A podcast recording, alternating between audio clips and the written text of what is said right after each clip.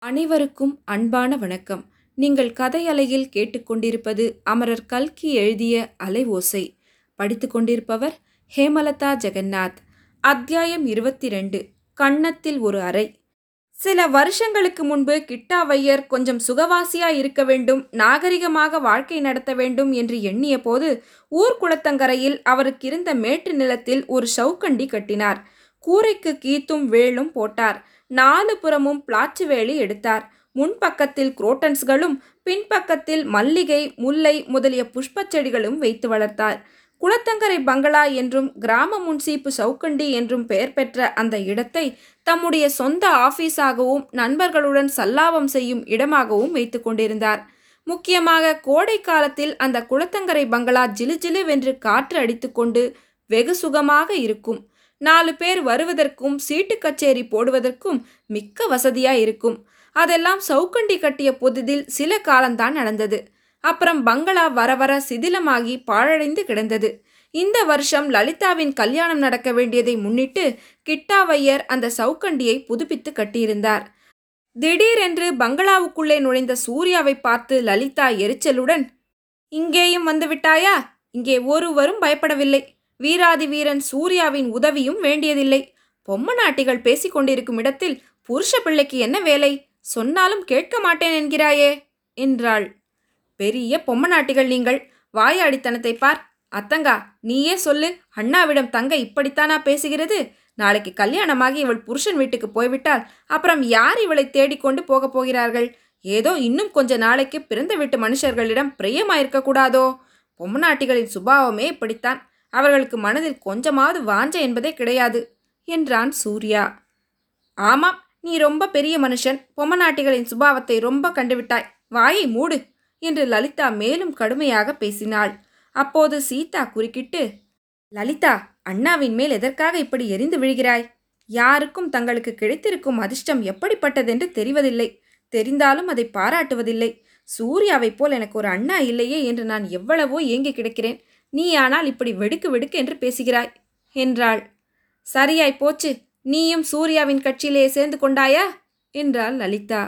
சூர்யா குதூகலத்துடன் பின்ன எப்போதும் உன் கட்சியையே பேசுவாளோ? சீதா உனக்கு எப்படி அத்தங்காளோ அப்படியே எனக்கும் அத்தங்காள் தானே என்றான்.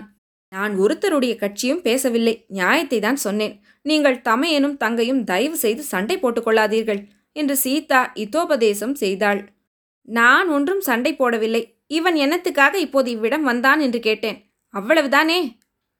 காரியமில்லாமல் நான் வரவில்லை. லலிதா அத்தை சீதாவை தேடினாள். இங்கே இருந்தால் அனுப்பும்படி சொன்னாள். அதனாலே தான் வந்தேன். பம்பாயத்தின் பேரிடமிருந்து கடிதம் வந்திருக்கிறதாம். சீதா பேருக்கு வந்திருப்பதால் அவள் வந்துதான் உரையை பிரிக்க வேண்டும் என்று அத்தை காத்திருக்கிறாள். நாகரிகமுள்ள மனிதர்களுக்கும் பட்டிக்காட்டு மனிதர்களுக்கும் இதுதான் வித்தியாசம். நம் ஊரிலேயானால் பிரத்தியாருக்கு வந்த கடிதத்தை பிரித்து பார்த்துவிட்டுதான் மறுகாரியம் பார்ப்பார்கள் என்றான் சூர்யா. அத்தை கூப்பிட்டால் என்று முன்னாலேயே சொல்வதுதானே இதற்கு இவ்வளவு சுற்றி வளைத்து பேசுவானேன். வா சீதா நாம் போகலாம் என்றாள் லலிதா. நீ என்னத்துக்காக இப்போது போகிறாய்? சீதா போய்விட்டு சீக்கிரம் வந்து விடுகிறாள் அதுவரையில் நாம் பேசிக் கொண்டிருக்கலாம் என்று சூர்யா சொன்னான்.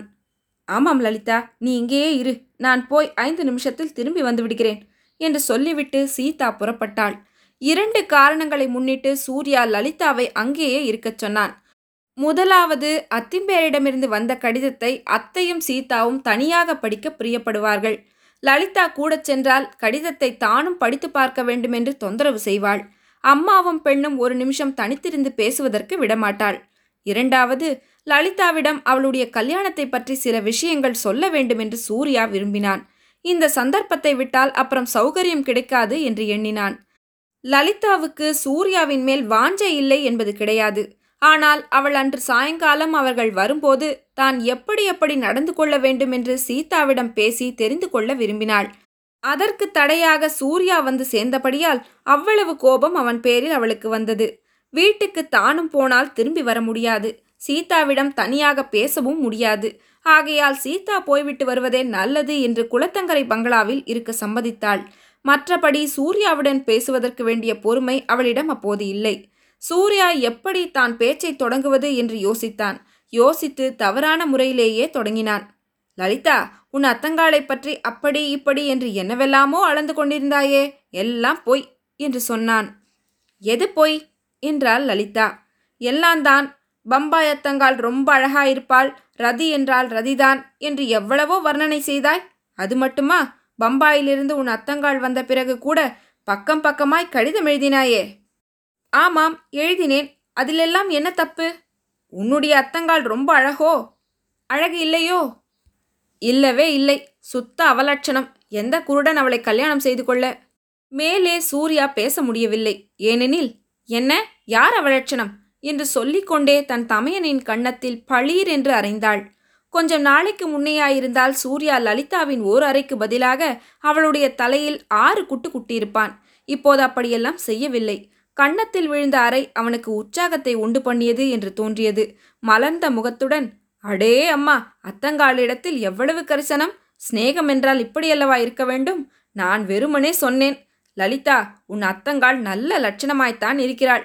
புத்திசாலியாயும் இருக்கிறாள். ஆனால் அழகும் அறிவும் இருந்து என்ன பிரயோஜனம்? பெண்களுக்கு நல்ல இடத்தில் கல்யாணமாவதற்கு இந்த காலத்தில் பணம் அல்லவா வேண்டியிருக்கிறது? ஆமாம். நம் ஊர்க்காரர்களுக்கு பணம் பணம் பணம். பணம்தான் பெரிது. பணத்துக்காக உயிரை விடுவார்கள். இங்கிலீஷ்கார தேசத்திலேயெல்லாம் இப்படி இல்லையாமே? அங்கே ஒருவருக்கொருவர் பிடித்திருந்தால் கல்யாணம் செய்து கொள்வார்களாம். ஏழை பணக்காரர் என்ற வித்தியாசமே பார்க்க மாட்டார்களாம். நம் ஊர் பிள்ளைகள் நீங்களும் இருக்கிறீர்களே. இங்கிலீஷ்காரர்களை பார்த்து தலையை கிராப் செய்து கொள்ளவும் கால் சட்டை மேல் சட்டை போட்டுக்கொள்ளவும் தஸ் புஷ் என்று இங்கிலீஷ் பேசவும் கற்றுக்கொள்கிறீர்கள். கல்யாணம் என்றால் மட்டும் பதினாயிரத்தை கொண்டு வா இருபதினாயிரத்தை கொண்டு வா என்கிறீர்கள். இங்கிலீஷ்காரர்களிடமிருந்து நல்ல விஷயத்தை கற்றுக்கொள்ள துப்பு இல்லை என்று லலிதா பொறிந்து கொட்டினாள். லலிதா முன்னையெல்லாம் உன்னை ஒரு வார்த்தை பேச சொல்வது பிரம்ம பிரயத்னமா இருக்குமே. எப்போது இவ்வளவு பெரிய வாயாடியானாய்? உன்னை கல்யாணம் செய்து கொள்ளப் போகிற ராஸ்கல் என்ன பாடுபட போகிறானோ தெரியவில்லையே. அண்ணா உனக்கு என் மேல் கோபமாயிருந்தால் யாரையோ பிடித்து எதற்காக வைகிறாய்? அப்பப்பா இனிமேல் வரப்போகிற புருஷனுக்கு இதற்குள் பறிந்து கொண்டு வந்து விட்டாயா? போனால் போகட்டும். லலிதா உன்னிடம் ஒரு விஷயம் சொல்வதற்காகவே முக்கியமாக வந்தேன். அதை இப்போது சொன்னால்தான் சொன்னது. அப்புறம் ஒருவேளை சந்தர்ப்பம் கிடைக்காது. என்ன சொல்ல வேணுமோ அதை பளிச்சென்று சொல்லேன். மூடு மந்திரம் என்னத்திற்கு? மூடு மந்திரம் ஒன்றும் இல்லை லலிதா. உன்னுடைய நன்மைக்காகவே ஒரு விஷயம் சொல்லப் போகிறேன். சாயங்காலம் யாரோ மதராசிலிருந்து உன்னை பார்க்க வருகிறார்கள் அல்லவா? மாப்பிள்ளையாக வரப்போகிறவனை உனக்கு பிடித்திருந்தால் சரி. பிடிக்கவில்லை என்றால் தைரியமாக சொல்லிவிடு. அப்பா அம்மா சொல்வதற்காகவோ வெறுமனே சங்கோஜப்பட்டு கொண்டோ வாயை மூடிக்கொண்டு இருந்து விடாதே தெரிந்ததா? கல்யாணம் என்பது சாதாரண விஷயம் அல்ல ஏதாவது ஒரு சாமான் நமக்கு பிடிக்காவிட்டால் அதை எரிந்துவிட்டு வேறு வாங்கி கொள்ளலாம். கல்யாண விஷயம் அப்படியல்ல. ஒரு தடவை முடிந்து போனால் முடிந்து போனது தானே? அப்புறம் மாற்ற முடியாதல்லவா? சரி அண்ணா நானே அப்படித்தான் மனதிற்குள் தீர்மானம் பண்ணி வைத்திருக்கிறேன். ஒருவேளை எனக்கு பிடிக்காவிட்டால் நீ என் கட்சியில் இருப்பாயல்லவா? கண்டிப்பா இருப்பேன். அதை பற்றி நீ கொஞ்சமும் சந்தேகப்பட வேண்டாம் என்றான் சூர்யா. வீட்டுக்கு புறப்பட்ட சீதா சவுக்கண்டியின் வெளிகேட்டின் அருகே தயங்கி நின்றாள். மறுபடியும் இங்கே திரும்பி வருவானேன்? லலிதாவையும் அழைத்து கொண்டு போய்விட்டால் என்ன? என்ற எண்ணம் அவள் மனதில் தோன்றியது. எனவே திரும்ப சவுக்கண்டிக்குள் வருவதற்காக நாலு அடி எடுத்து வைத்தாள். இதற்குள் உள்ளே தமையனும் தங்கையும் பேசியது காதில் விழுந்தது. தன்னை பற்றி சுத்த அவலட்சணம் என்று சூர்யா கூறியது அவள் உள்ளத்தில் ஆங்காரத்தை உண்டாக்கிற்று. அதற்கு பதிலாக லலிதா பளீர் என்று கன்னத்தில் அறைந்த சத்தமும் அவள் காதில் விழுந்தது.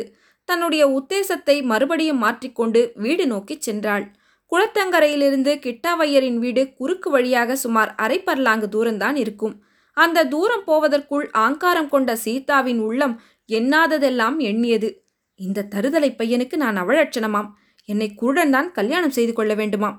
அம்பிகே தாயே சூர்யாவை போன்றவர்கள் வெட்கி தலைகுனியும்படியாக உயர்ந்த பதவியில் உள்ள சீமானனை காதலித்து கல்யாணம் செய்து கொள்ள மாட்டானா? என்று அவளுடைய குழந்தை உள்ளம் ஆத்திரத்துடன் பிரார்த்தனை செய்தது. அன்று காலையிலிருந்து வீட்டில் நடந்து கொண்டிருந்த தடபுடல்களையெல்லாம் பார்த்துவிட்டு இப்படியெல்லாம் நமக்கு நடக்கப் போகிறதா? என்று சீதா ஏக்கமடைந்திருந்தாள். சூர்யா வேடிக்கையாக சொன்ன வார்த்தைகள் அவளுடைய உள்ளத்தில் எண்ணெய் விட்டது போல் பலனை அளித்தன. அதே சமயத்தில் லலிதா தன்னிடத்தில் எவ்வளவு அபிமானம் கொண்டிருக்கிறாள் என்பதையும் சீதா ஞாபகப்படுத்தி கொண்டாள். தன்னை பற்றி தமையன் சொன்ன வார்த்தையை பொறுக்காமல் அவன் கன்னத்தில் அறிந்து விட்டாளே இதுவல்லவா அன்பும் சிநேகமும்? இப்படிப்பட்ட அன்புக்கும் சிநேகத்துக்கும் தன்னால் என்ன பிரதி செய்ய முடியும்? தற்காலத்துக்கு ஒன்றும் செய்ய முடியாது. ஆனால் பிரதி உபகாரம் செய்யக்கூடிய காலம் ஒரு சமயம் வராமலா போகும்? சற்று நேரத்துக்கெல்லாம் சுண்டு பயல் குளத்தங்கரை பங்களாவுக்கு ஓடி வந்தான். அடில் அல்லு அம்மா அழைத்து வரச் சொன்னால் உனக்கு தலைவாரி பின்னி அலங்காரம் செய்ய ஆரம்பிக்க வேணுமாம். மணி மூன்று ஆகிவிட்டது. இன்னமும் நீ இங்கே உட்கார்ந்திருக்கிறாயே. அண்ணாவுடன் அந்தரங்கம் பேசுவதற்கு இதுதானா சமயம்? என்று கீச்சு குரலில் கத்தினாள். இந்த பிள்ளை பண்ணுகிற அதிகாரத்தை பார். சுண்டு சீதா அத்தங்கா அங்கேதான் இருக்கிறாளா? இங்கே வருவதாக சொல்லவில்லையா? என்று கேட்டாள் லலிதா. சீதா அத்தங்காவும் தான் உன்னை உடனே புறப்பட்டு வரச் சொன்னாள். இங்கே அவள் வரமாட்டாளாம். ஏன் என்று தெரியவில்லையா? Mister K. சூரியநாராயண ஐயர்வாள் இங்கே விஜயம் செய்திருப்பதனால்தானே என்று சுண்டு சொல்லிவிட்டு சூர்யா தன்னை அடிக்க வந்தால் அவனிடம் அகப்படாமல் தப்பி ஓடுவதற்கு தயாரானான். இருபத்தி ரெண்டாம் அத்தியாயம் முடிவுற்றது. நன்றி.